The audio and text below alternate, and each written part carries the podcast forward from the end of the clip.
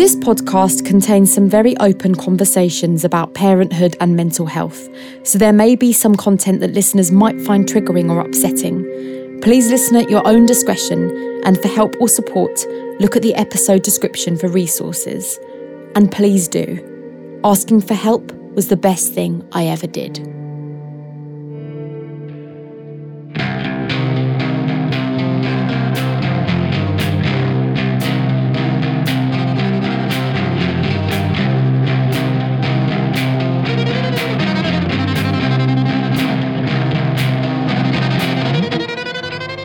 I'm Laura Dockrill, and this is Zombie Mum, a podcast that aims to normalise the conversation surrounding mental health and parenthood, hearing voices from the perspective of both parents and children for some empathetic, compassionate, heartbreaking, heartwarming, real talk.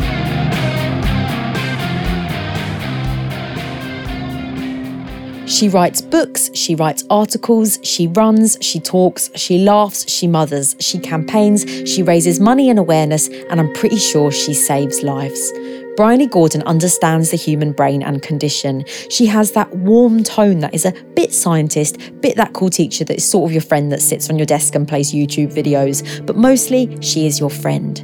You can talk to Bryony without judgment or pretense. You can say it how it is, how it feels, where it hurts. You can bear all because you know she gets it. You only have to read one of her books or articles to know that. I began reading Bryony's work back to front. It was in lockdown that I read Glorious Rock Bottom, a confessional, powerful, and moving memoir in which Bryony tells the story of addiction and recovery whilst parenting. It is so well written. There is darkness and there is humour. I remember reading bits out to Hugo at night, reading bits down the phone to friends, my sister borrowing it, and another friend cycling over to borrow it after that. That proof copy is worn down and tea stained.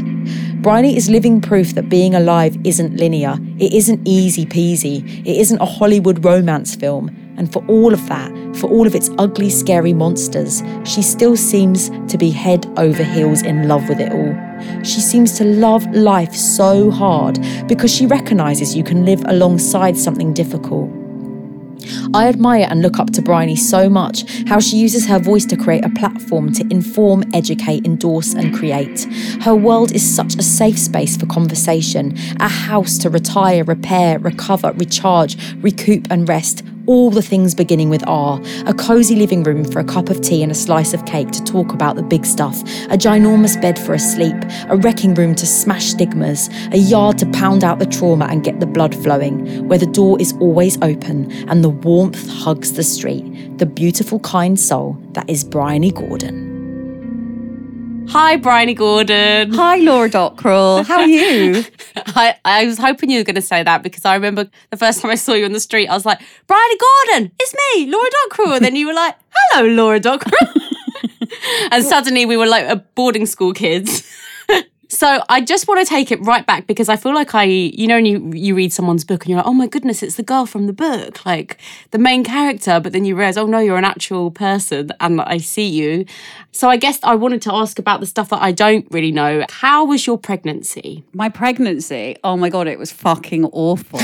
my daughter's seven now. So it was like a long time ago. And people often ask, like, oh, are you ever going to have it? They, they stopped asking now, but are you ever going to have another one? And the answer to that is absolutely not, because the experience of pregnancy was genuinely quite traumatic. And um, my experiences of really losing my mind happened when I was pregnant. And so I didn't really know it at the time, but I was an alcoholic and an addict in like active alcoholism and addiction. But I sort of saw myself as a party girl. And I met this nice guy and within about eight months was pregnant.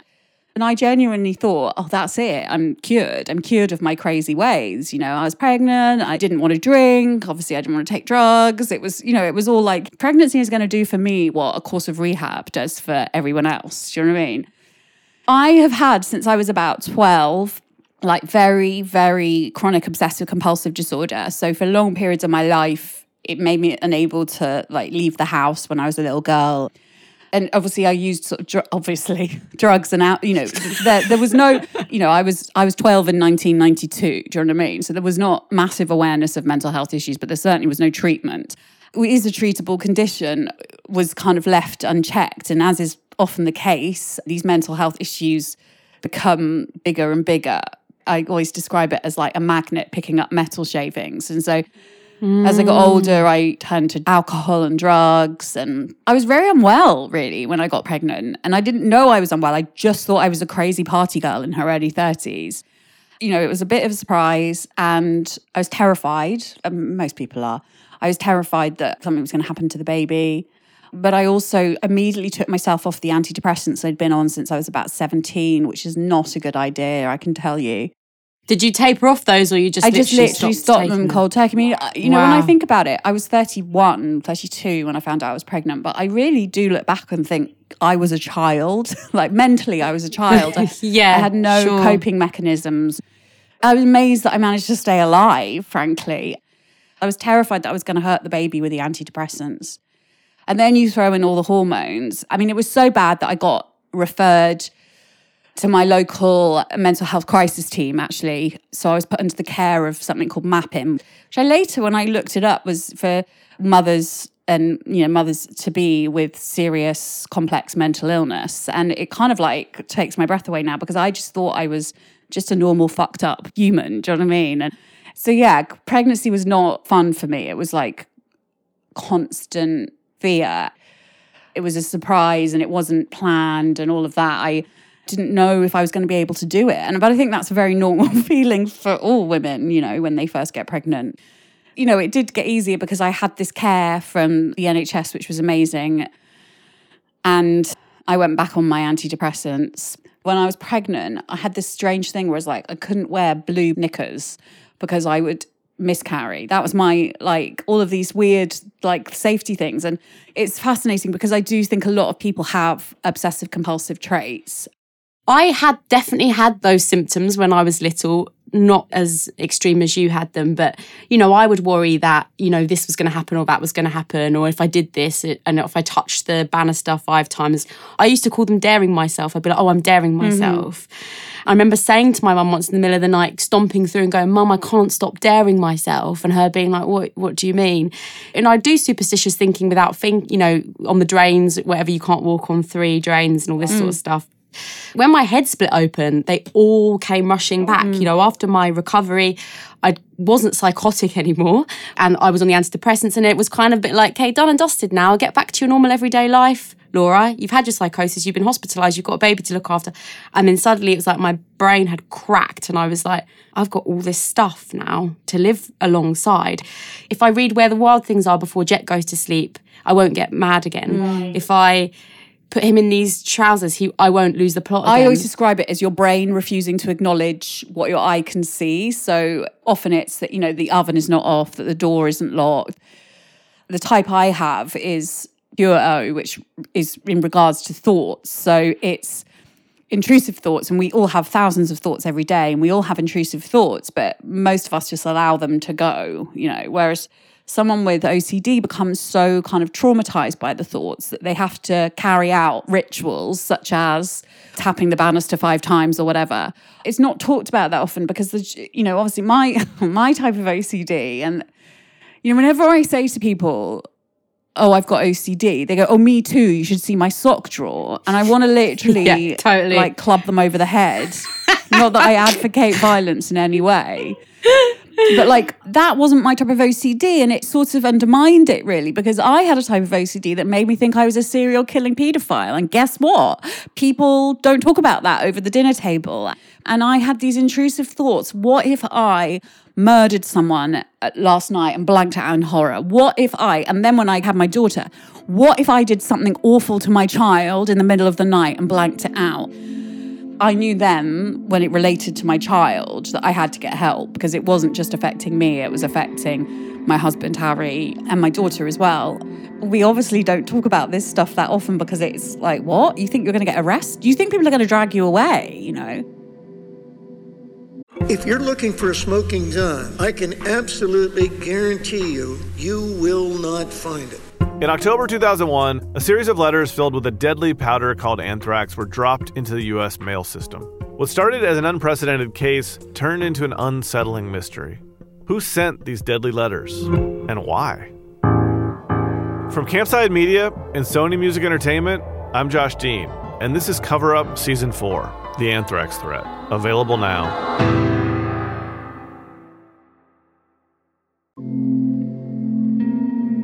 I thought when you get pregnant, not in a deluded way, but like you can't really get colds, friends can't fall out with you. You kind of feel like you have this like Saturn like ring of protection around you where like for that time, I'm pregnant. I'm doing the main thing. Yeah. So I can't have all this other stuff. I don't need medicine for anything else because I'm doing the thing, the main Yeah. thing. I can totally see how you would be like, yeah, I can come off the antidepressants. It's fine. And I think we're, I don't want to be as explicit as to say someone tells us this, but as like young girls, maybe many of us are wrapped in kind of shame and fear or terror or you know pain with our periods beginning. I'm not generalizing. I know many people have babies in all sorts of ways. But you feel it's going to be this moment you've got this kind of how i felt anyway this like seed in my body down there somewhere that's just going to blossom and bloom and i'm going to immediately know what to do. Yeah, and I also think that I feel slightly ashamed saying it now, but there is that narrative that is taught to us, whether we like it or not, as girls. You know, even though we're told you can have a career, you can, you know, like still, me, I'm 40, you know, I was born in 1980, and there was very much like, you can be an engineer, you can do whatever you want, you're as good as the boys or whatever. But there was still very much, you know, it's all well and good your parents telling you that. But if you're watching endless television programs or kids' movies where it's sort of like happily ever after and the story is about the princess Yeah. meeting the charming prince, it's it's sort of to me, success was getting a man to stay with me. And like I feel quite ashamed of that, you know, but it's the truth. It was how it was then. For me, it was like, well, once you get the house, the husband, the child, your life is sorted. And I was like, oh fuck. That hasn't happened. You know, like that has not happened two weeks after my daughter was born, I was like back in the pub and I was like telling myself, I was like, I need this. Like, this is making me a good mom Like, I still need to be me. When my child goes to sleep, I need to like relax and let my hair down and all of that stuff, you know. The only thing that had changed was that I had a child. I mean, that's a big thing that had changed. But otherwise, I was still me. I was still me with my OCD and my cripplingly low self esteem and my alcoholism and all of the other problems that I had accrued over decades of being mentally ill and not having any treatment for it. You know, having a baby hadn't changed that. And sometimes I am like gasp because when I kind of nail it down and, and put it in that like 30 second soundbite, it does sound like, why did no one take that baby away from you? You know? you know, I told myself because I only drank at night when she was asleep and all of that. And I didn't wake up in the morning and drink. And I only went on like drug benders once every three months or whatever. I made sure she was with my granny or something like that. It wasn't a problem, but it felt like a problem. And I remember taking myself in the lunch break to like a 12 step meeting. I think it was Narcotics Anonymous or Cocaine Anonymous. And I heard this man talk about how he thought that having children and getting married would be able to put his drug use in perspective and he'd stop because he loved them and that love should be enough to stop you but it wasn't and i remember just like sobbing because it resonated and i was like why can't i sorry why can't I stop behaving like this? I've got a little beautiful daughter and I've got, you know, people that rely on me. And I think it, that was really the, you know, the, the realization for me that I had a problem, you know, and that it was, it went beyond sort of just fun party girl lifestyle. And um, the reason I decided to write Glorious Rock Bottom and write about that stuff is because it's so common. So many women experience this, you know, that sort of juxtaposition of being a mum and having a family, and on the front of it being successful and all of that. But then on the other side, mm-hmm. still having these sort of these huge issues that they feel that they should have grown out of, but they haven't. You, know, you don't grow out of mental illness, unfortunately. You know, it grows into you as you grow up, and and it blooms and it gets bigger and bigger. I remember when I turned up in rehab sort of three and a half years ago, I remember thinking I was the worst woman in the world. I remember thinking I was the only mother in the world who behaved like this, who would drink to black out, who would occasionally end up on cocaine benders and go AWOL. And I walked into rehab, and the first person I met was another mother my age who had kids the same age. And I was like, oh my God, you were there all along. you know, that's the tragedy is that all mental illnesses, and I and I do think that addiction and alcoholism should be classed as mental illnesses. What they all have in common is that they lie to you and they isolate you and they tell you you're a freak and they tell you that you're alone and they tell you that no one's going to understand what you're going through. And that's just bullshit. Do you know what I mean? They work in a culture of isolation. They work in, in this sort of culture of silence. And so it's really important that we break through that thing because not only is there someone out there who understands what you're going through right now, there's someone out there who is going through what you're going through right now, you know? And either we want people to get better from these illnesses or we are just too embarrassed and refuse to talk about them and people just stay unwell. And not only do those people stay unwell, but all the people around them, the children, the partners, the mothers, the fathers, the sisters, suffer as well.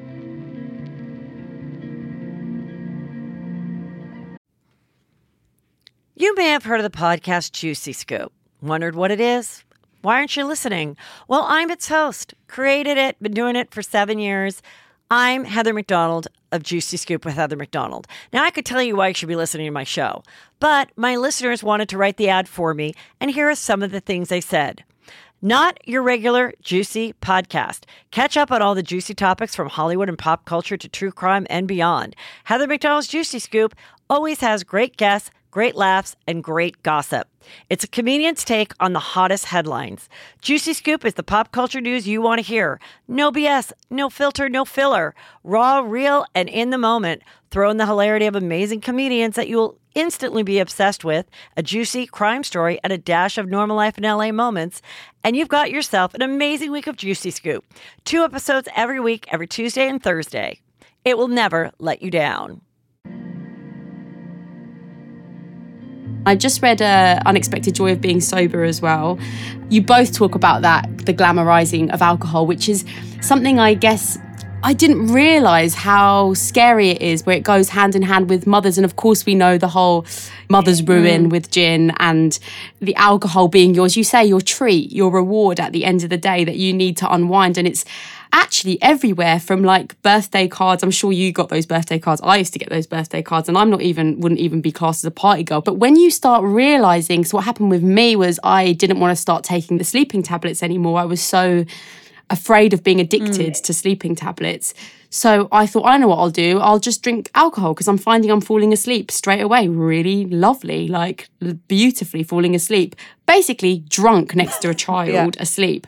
And it only happened for a very short time. I, I would say my experience was like two or three weeks where I found myself looking in the house and being like, shit, I've not got anything to drink tonight. How am I going to sleep?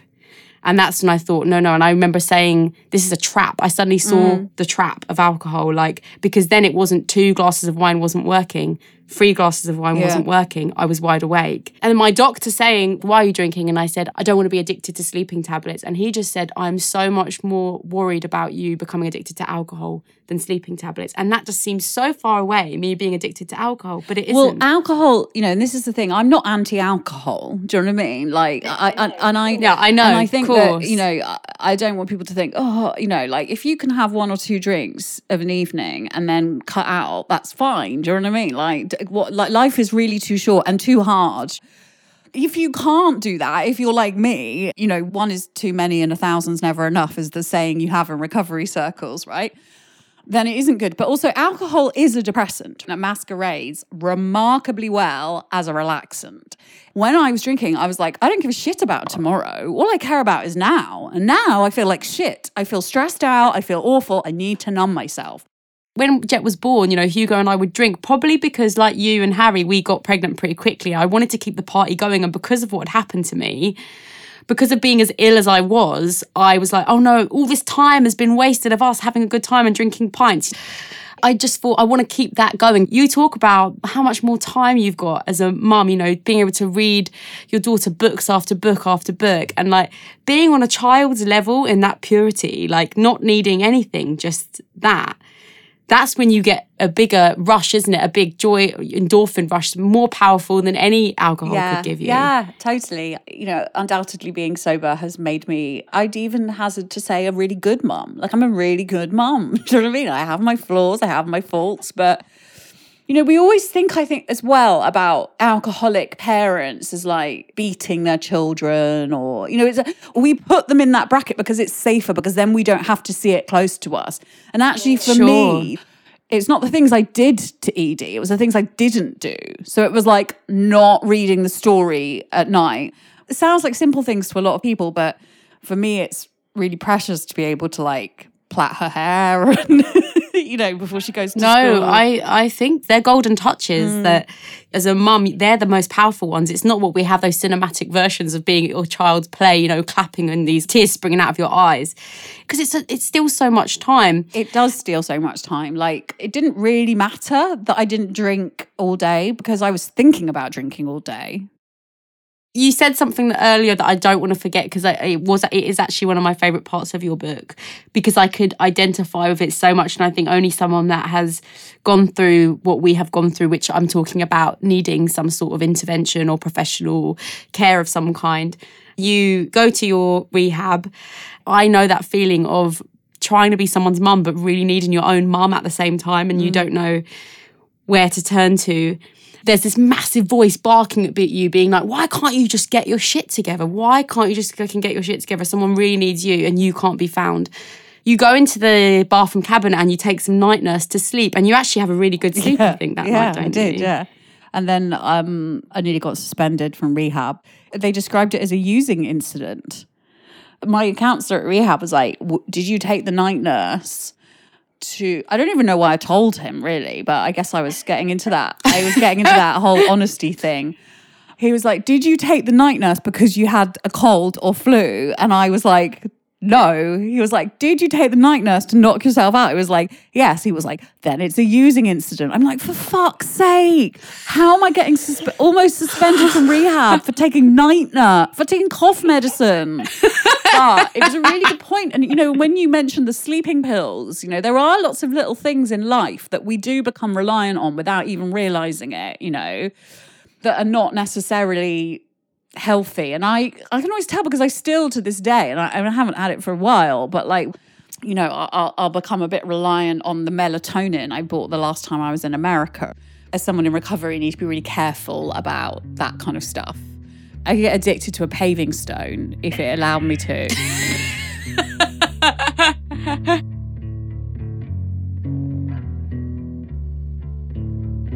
But your book has saved your life as well, I'm sure, yeah, right? I feel. I don't know about you, Phil, but like, uh, there's a relief when you've exposed it to the light, and people don't immediately. And it shouldn't really matter what other people think, of course, but like.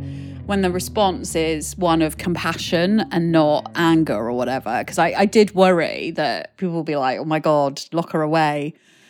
And then what happens is you just hear more and more stories from other people who have gone through exactly the same thing as you, and you realize you're not a freak. You know, you're not special, actually. You're just another human with a brain. And brains, guess what? Sometimes misfire, just like all the rest of the organs in our bodies, you know? And like, that's the truth of it.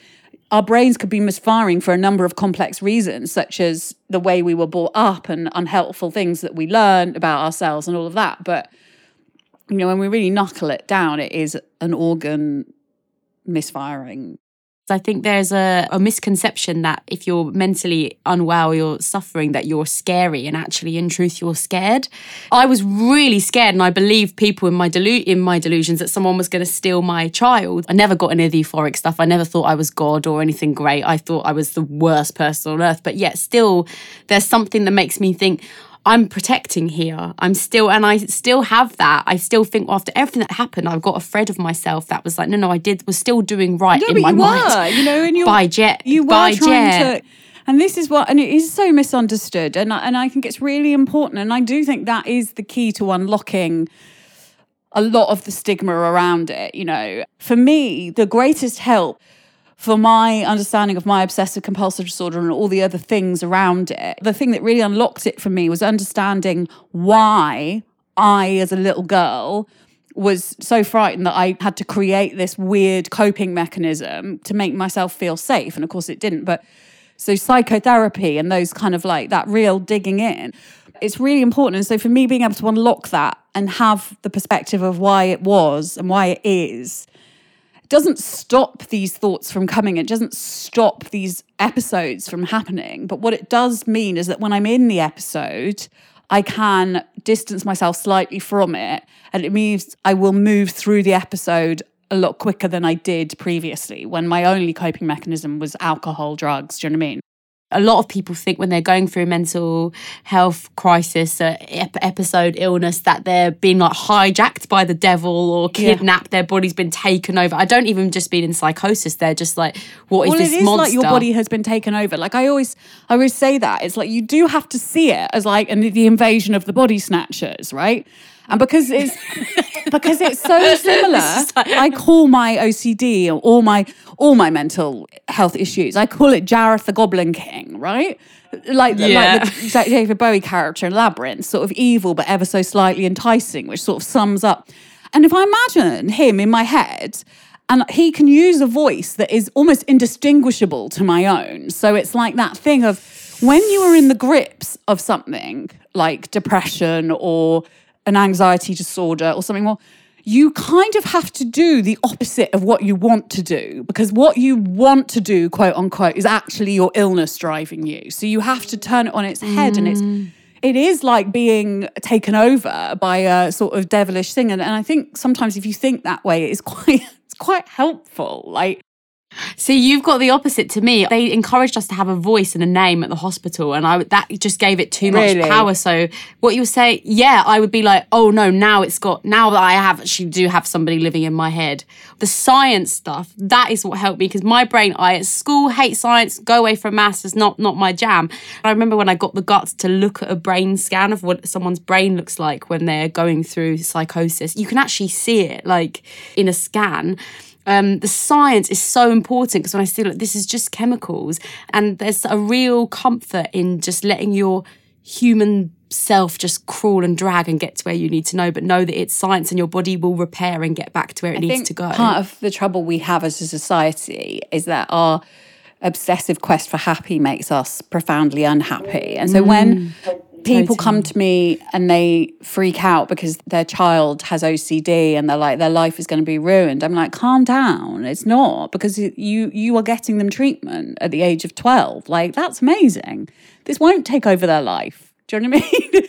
you know, and it may be tricky, but you can't stop people's brains from misfiring. That's not, you know, you can't stop people from having bad feelings and intrusive thoughts, you know, and nor would we want to do that because that would basically involve lobotomizing everyone, right?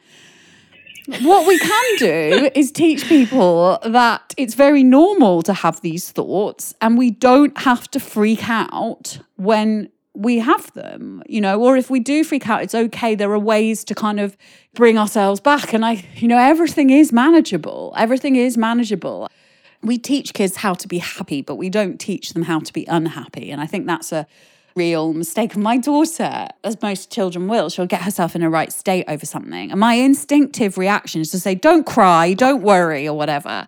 And I have to stop myself from saying that to her. And I'm like, no, do cry. If you want to cry, that's what you should do. You should cry until you've got it all out. And let's manage this in a healthy way that feels safe to you, you know?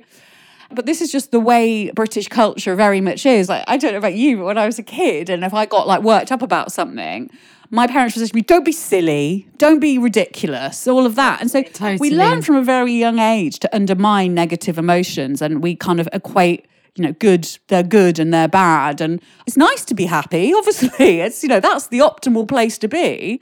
But you're not failing as a human being if you're down in the dumps or you're miserable or you're suffering from anxiety or depression. Do you know what I mean? It's it's very much your brain reacting to external factors. And often there seemingly aren't any external factors and you can't work it out. Do you know what I mean? But it is all manageable. It is all manageable. And um, you know, we're proof of that, right? The fact that we're sitting here Totally. about this stuff. And, you know, now more than ever, it's so crucial that we instill these beliefs in people because, you know, I worry about the isolation that is becoming very normal and the people out there who might be suffering and not really know how to access help because they feel like they might be a burden on the NHS. You know, it's really tough, but it is manageable, it is doable, and there is stuff out there to help you.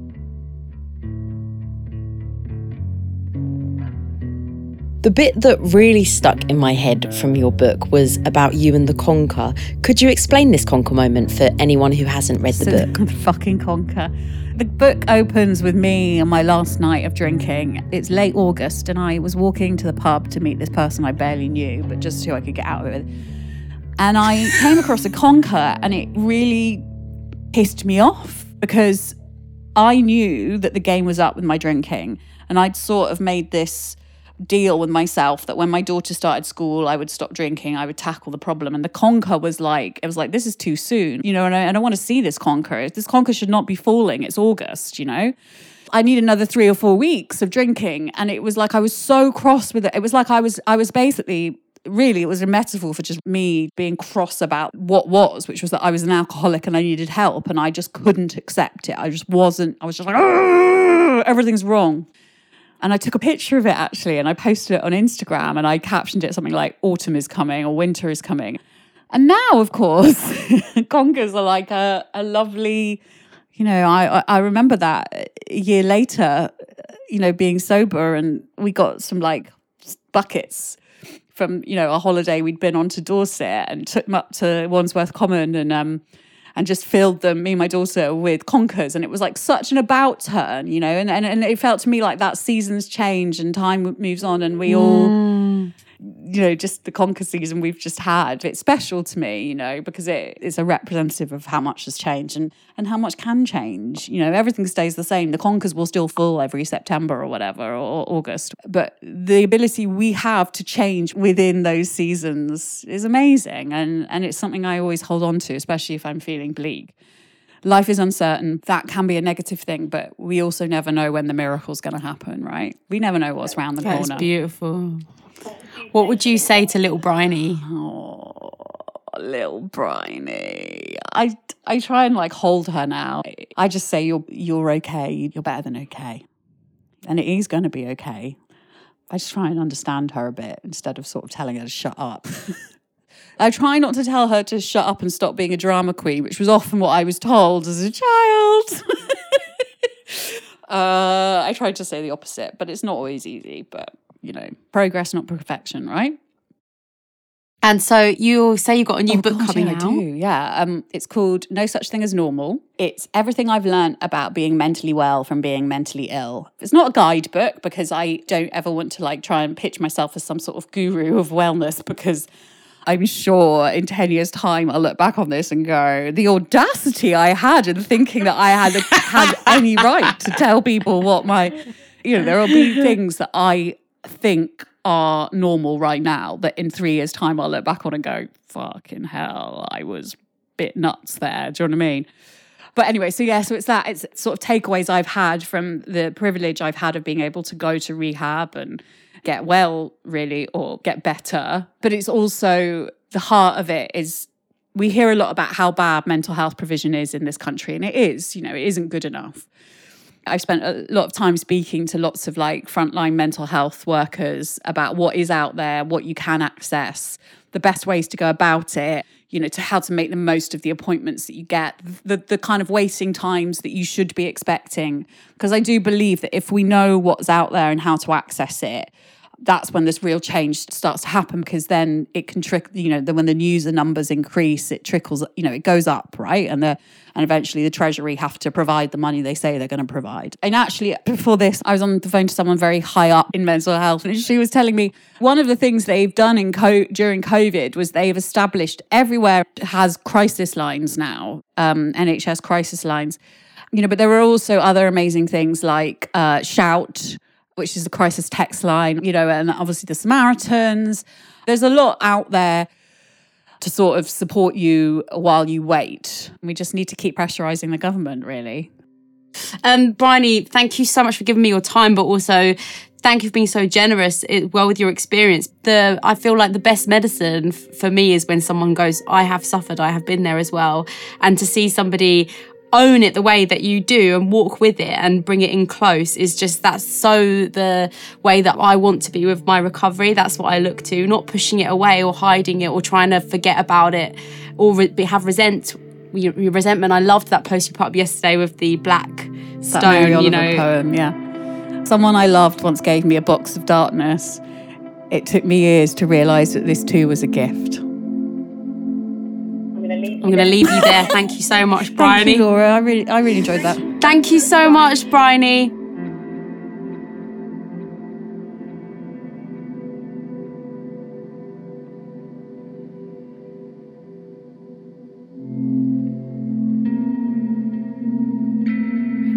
If you have been affected by any of the themes in this programme, head to the episode description for resources and helplines. Zombie Mum was produced by B. Duncan, with original music by Hugo White. It was mastered by Rob Fincham. The executive producer was Hannah Walker Brown. This is a Broccoli production. We've come to the end of the first series of Zombie Mum. Thank you so much for joining me. Forget Mother Goose these days, boy, I am Mother Loose. And now, talking from the heart, as it's the only place I seem to know where to speak from these days, I also made the naive mistake of thinking that creating a podcast would quite simply be getting some kind of technical apparatus, pressing play, talking to somebody I admire, then pressing stop. Ta da! Guys, I'm doing a podcast. Everyone does a podcast. Easy peasy lemon squeezy. And it really is not. The hardworking producers at Broccoli made this series during some of the toughest months globally the world has ever seen. I mean, it is the ingredients of a storyline that could only be conjured up by the dungeons inside the twisted minds of screenwriters that could magic some sort of hideous paranoid conspiracy theory Black Mirror episode. As a team, we were faced with both universal and personal challenges, and have still, as with many of the guests too, not even met in real life. I am three years away almost to the date from my illness. I live alongside my experience every day. Recovery is still very precious to me. Keeping my head screwed on is my main priority. I have a toddler that needs me. Plus, it turns out I really like not being mad. So, in the actuality of it, these themes are delicate and sensitive. When I was having these conversations, listening back, I was so tender and bruised, nervous and exposed, fearful of the future. I wasn't prepared for my own vulnerability, my inability to be articulate and coherent at times, my state of fizziness, my fluffy words, and most of all, my annoying squeaky guinea pig laugh. I suppose, in the same way one might enthusiastically enjoy dancing on a night out, doesn't mean one would automatically a fantastic overnight professional ballet dancer make. Going through something hard doesn't make me a going through something hard expert. And why would I want that tough exterior anyway? So I learnt as I went. It takes a lot of practice and support to responsibly handle with care people's real truths, trauma, and experiences when they are giving so generously, whilst the anxiety of recording remotely, when the technophobe in you is praying to the aliens of Wi Fi, Sonics, audio, and wires that you've captured each guest's precious cargo safely, and to listen actively to shut up and not butt in, to read emotions and feelings and expressions of different people, to learn their rhythm, some strangers, to within an hour find their language like a dance, tuning in like whale song through the dust particles in the air, especially when you want to hold them. Some things can't be or don't need to be said, they are felt. It can't always be translated through headphones and a mic. The special, really cool thing about the platform of a podcast is the shorthand. Somebody struggling or with limited time might not have the capacity to fall into the pages of a book, but they might have the time to listen to an episode, find a fairy in their ear that says, Yeah, that was rough, but I made it. During the recordings, I did not account for how much I would feel, how much I would cry. Don't worry, we've edited a lot of that crying out, or how much it would matter. I didn't realise how much I seek connection as a person, how much I'm fueled by the human touch, how much I need people, the full person, the eyes, the mouth, the hands, the smell, the energy, shoes. You seem to get to the end and want to sort of do it all over again. It seems this is just scratching the surface, the beginnings of what's to come. But no, it's all there, all of it. A hopeful conversation of empathy, kindness, compassion, and, of course, survival. A conversation that could make a difference, that could even go on to save someone's life. Thank you so much to everybody that has listened and supported Zombie Mum. If you'd like to join my postpartum police patrol, simply keep the conversation alive. If you are worried about somebody, check in. And if you are struggling, ask for help. If you need to, by reaching out to any of the resources we've mentioned, it is truly the bravest thing a person can do. It sounds so cliche, but you can get better. Just look at you. You already are.